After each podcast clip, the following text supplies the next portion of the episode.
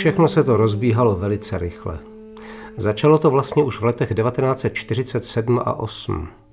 Nejdřív pět západních zemí podepsalo Bruselský pakt o hospodářské a další spolupráci, pak vznikla Organizace pro evropskou hospodářskou spolupráci se sídlem v Paříži. Vzniklo Evropské hnutí a v roce 1949 i Rada Evropy. A bylo to právě Evropské hnutí, z jehož iniciativy byla založena Evropská kolej v Brugách, vysoká škola určená k výchově první generace budoucích Evropanů, kteří si měli osvojit určitý nadnárodní pohled na evropskou historii, ekonomiku a politiku, aby později mohli plnit úkoly spojené s navazováním spolupráce v Evropě. Na této škole jsme společně se Zdeňkem Sudou nastoupili v roce 1950 a strávili tam neobyčejně plodný rok. Jaká byla ve škole atmosféra? Především úžasně kontrastovala s situací, jakou jsme poznali na vysokých školách v Praze. Odtamtud jsme po roce 1945 znali zmatek.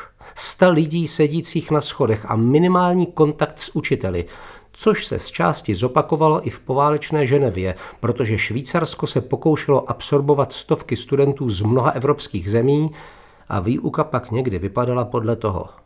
V Brugách jsme se proti tomu ocitli na malé koleji, bylo nás asi 35 a kontakt s učiteli byl každodenní. A co bylo hlavní, vůbec poprvé se tam dali systematicky studovat otázky a problémy společných evropských dějin a hodnot. Žádná organizace, která by se tím zabývala, s výjimkou Mezivládní rady Evropy, neexistovala. Skoro žádná literatura na to téma nebyla. Museli jsme ji začít objevovat. Úplně nás to pohltilo. V koleji jsme trávili veškerý čas od rána do večera. Kdo byli v Brugách vaši nejdůležitější učitelé? Evropská kolej hrála v mé profesionální kariéře velikou roli především tím, že mě umožnila přístup k literatuře, kterou jsem jen málo znal, za druhé navázáním úzkých styků s desítkami studentů a přátel mé generace z jiných evropských zemí, a za třetí, ne především, dík stykům a vlivu několika klíčových osobností evropského intelektuálního světa – Dílo Anryho Brugmanse, prvního rektora koleje, je nemožné definovat v několika větách. Byl jedním z prvních teoretiků nového evropského sjednocovacího procesu, autorem vynikající studie o evropské historii a co je snad nejdůležitější, byl jakýmsi duchovním otcem těch několika desítek a později stovek studentů, kterým vládl. Člověk úžasného charakteru, schopný doslova se obětovat studentům. Měli jsme k němu kdykoliv přístup, třeba v 10 hodin večer. V Evropu bezmezně věřil a tuto víru na nás přenášel. Jeho filozofie dějin mě ovlivnila na celý život. Zároveň to byl člověk politicky angažovaný, který litoval, že se víc politicky neangažujeme také my. Z dalších osobností byl pro mě jedním z nejvýznamnějších Don Salvador de Madariaga, Španěl žijící v Anglii, autor několika klíčových publikací o kolonizaci a historii Latinské Ameriky, ale také jeden ze zakladatelů evropského hnutí, evropské koleje a její koncepce. Don Salvador měl mimo to zvlášť vřelý poměr k problémům tehdy komunistické střední Evropy a jako málo kdo spojoval humanistické tradice nejrůznějších částí Evropy, od Skandinávie až po Portugalsko. Na koleji působili ovšem také další. Velký francouzský národohospodář François Peru, nositel Nobelovy ceny za ekonomii Jan Tinbergen, další francouz Emmanuel Berl – Jinými slovy, měli jsme mnoho příležitostí, jak proniknout do světa nových myšlenek a rodící se Evropy druhé poloviny 20. století. Důležité pro nás ale byly třeba také časopisy, které vydával Kongres svobody kultury. Psali do nich ti nejlepší lidé a autoři tehdy velmi známých knih, často mimochodem bývalí a náležitě zhrzení komunisté. Vzpomínám si na knihu The God That Failed, Bůh, který zklamal. Byla to antologie vyznání někdejších levičáků, jako byli André Žid, Stephen Spender, Ignacio Silone nebo Arthur Kestler, a kteří popisovali svou osobní zkušenost s komunismem plus důvody, proč se s ním většinou už ve 30. letech na základě moskevských procesů rozešli. Svým přibližně stejně starým kamarádům v exilu jsme tehdy se Zdeňkem Sudou poslali z Bruk dopis, ve kterém stálo Milí přátelé, naše dvoučlená delegace je zde ve srovnání s vámi mnohými ve výhodě. Protože má o své nejelementárnější potřeby postaráno, může se věnovat plně studiu a zajímavé práci. Nechceme se však z této výsady jen sobecky těšit a přáli bychom si, abyste vy mohli také mít z našeho postavení užitek. Zkusíme tedy jakousi novinku. Budeme vám pravidelně měsíčně dávat přehlednou zprávu o literatuře, kterou jsme zde přečetli a která by vás mohla zajímat. Stejně vás upozorníme i na knihy, které jsme zatím nemohli poznat, ale o nichž nám profesorský sbor podá doporučující kritiku. Se stručnými, ale výstižnými charakteristikami jsme pak začali doporučovat knihy jako A Study of History Arnolda J. Toynbeeho, The Limits and Divisions of European History Oskara Halekyho nebo The Making of Europe Christophera Dawsona. Prostor jste získávali na stránkách exilového časopisu Skutečnost, mezi jehož zakladatele jste v roce 1949 patřil a kam jste psal až do jeho zániku v roce 1954. V čem byl podle vás význam tohoto časopisu? Byl to časopis, který si dal za úkol bourání myšlenkových stereotypů a který odmítal nedotknutelnost určitých dogmat v novodobé české historii a politice. Vzpomínám si, že jsme na stránkách skutečnosti, myslím jako úplně první, problematizovali téma odsunu Němců.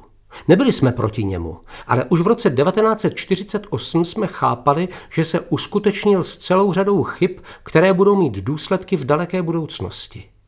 Byli jsme také mnohem kritičtější než většina lidí k takzvané demokratické nekomunistické politice let 1945 až 1948. I když jen někteří mezi námi si uvědomovali principiální antidemokratičnost Národní fronty, která vyplývala z toho, že některé politické strany byly po roce 1945 zakázány. Myslím, že jsme měli mnohem kritičtější postoj k prezidentu Benešovi než většina poválečných demokratů. Nebyl pro nás hrdinou, spíš člověkem dost problematickým. Myslím, že skutečnost byla na svou dobu velmi dobrým časopisem. Úroveň její německé a anglické verze, která vycházela pod názvem Demokracia Militants, ostatně rozhodla o tom, že Sudova a má žádost o přijetí na kolej v Brugách byla posouzena příznivě. Duch časopisu se zrodil především ze zklamání z února 1948. Jak jste byl v té době vy sám politicky orientován? Tehdy, ale vlastně možná celý život, jsem se považoval za příslušníka takzvaného levého středu. Doma v Československu jsem volil jenom jednou v roce 1946, a to sociální demokraty, Jejichž legitimaci jsem pak ale na veřejnosti roztrhal, když jsem se dozvěděl o sloučení sociální demokracie s komunistickou stranou. Na západě jsem pak dlouhou dobu volit nemohl, protože jsem neměl státní příslušnost. A když jsem v 60. letech francouzské občanství získal, volil jsem většinou strany, které se hlásily k levému středu, což byla občas nepříjemná situace. Kolegové z akademického světa mě považovali za zatvrzelého reakcionáře, a mnoho lidí z emigrace za nebezpečného marxistu. Jaká byla na koleji v Brugách atmosféra mezi studenty? Mnozí čeští exulanti byli po příchodu na vysoké školy na západě zaskočeni tím, že se ocitli v levicovém prostředí. Stalo se vám něco podobného? Vlastně po celou dobu mého studia, ale i později v zaměstnání, kdy jsem se skoro neustále pohyboval v akademickém prostředí, jsem se, myslím, nesetkal s člověkem, který by se prohlašoval za přívržence pravice. A nebo na to dokonce byl hrdý. To se mi stalo mnohem později, po roce 1989 v Praze. Neznamená to samozřejmě, že lidé na univerzitách byli rovnou komunisté. Většinou se jedná o příznivce tzv. demokratické levice, hnutí, které mělo v 50. letech velkou americkou podporu a pod jehož záštitou vycházela řada vynikajících časopisů financovaných Američany. Francouzský Prévé, německý Monat a anglický Encounter a další. K tomuto umírněnému myšlenkovému proudu ležícímu ve středu nebo lehce napravo od sociální demokracie jsem se počítal i já sám. Nikdy jsem nehájil pravicové teze. Když jste v Brugách skončil, nepokračoval jste hned dál do Evropy, ale udělal krok stranou. Nastoupil jste do Mnichovské redakce Rádia Svobodná Evropa. Ano, její šéf a zakladatel Pavel Tigrit mě tam angažoval jako ostatně většinu členů ženevské redakce skutečnosti. Působil jsem tam v letech 1952 a 1953. Co jste si od rozhlasové práce sliboval? Vrátil jsem se do stejného světa, na kterém jsme vybudovali i časopis Skutečnost, k přemýšlení o tom, co se vlastně po roce 1945 v Československu přihodilo a proč, a jestli se s tím případně dá něco dělat. Po pár měsících, které jsem strávil v oddělení zpráv, jsem se stal redaktorem rubriky, která se jmenovala Evropa bez železné opony a dvakrát až třikrát týdně přinášela úvahy a informace na téma sjednocování Evropy. Díky práci v rádiu jsem se už od roku 1952 a do konce roku 1953 účastnil pravidelných zasedání Rady Evropy ve Štrasburku a jiných evropských konferencí. Nastoupil jste do Rádia Svobodná Evropa v době vrcholící studené války, ale zažil jste tam i úmrtí Stalina a Gotwalda. Projevilo se to nějak? Věřili jste třeba víc v možnou změnu poměrů doma?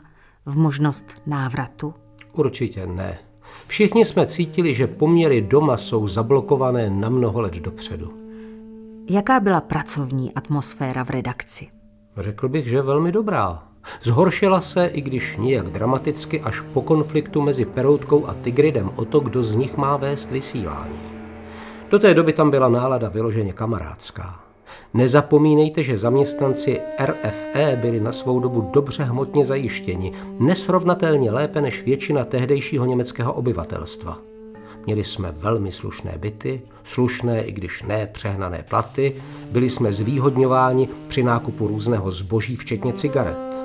Pro mě byl pobyt v Mnichovské redakci významný také po osobní stránce – Krátce po mém příchodu do Mnichova v březnu 1952 jsem se oženil s Věrou Tomsovou, kterou jsem poznal už v Ženevě a která se stala také členem redakce Rádia Svobodná Evropa.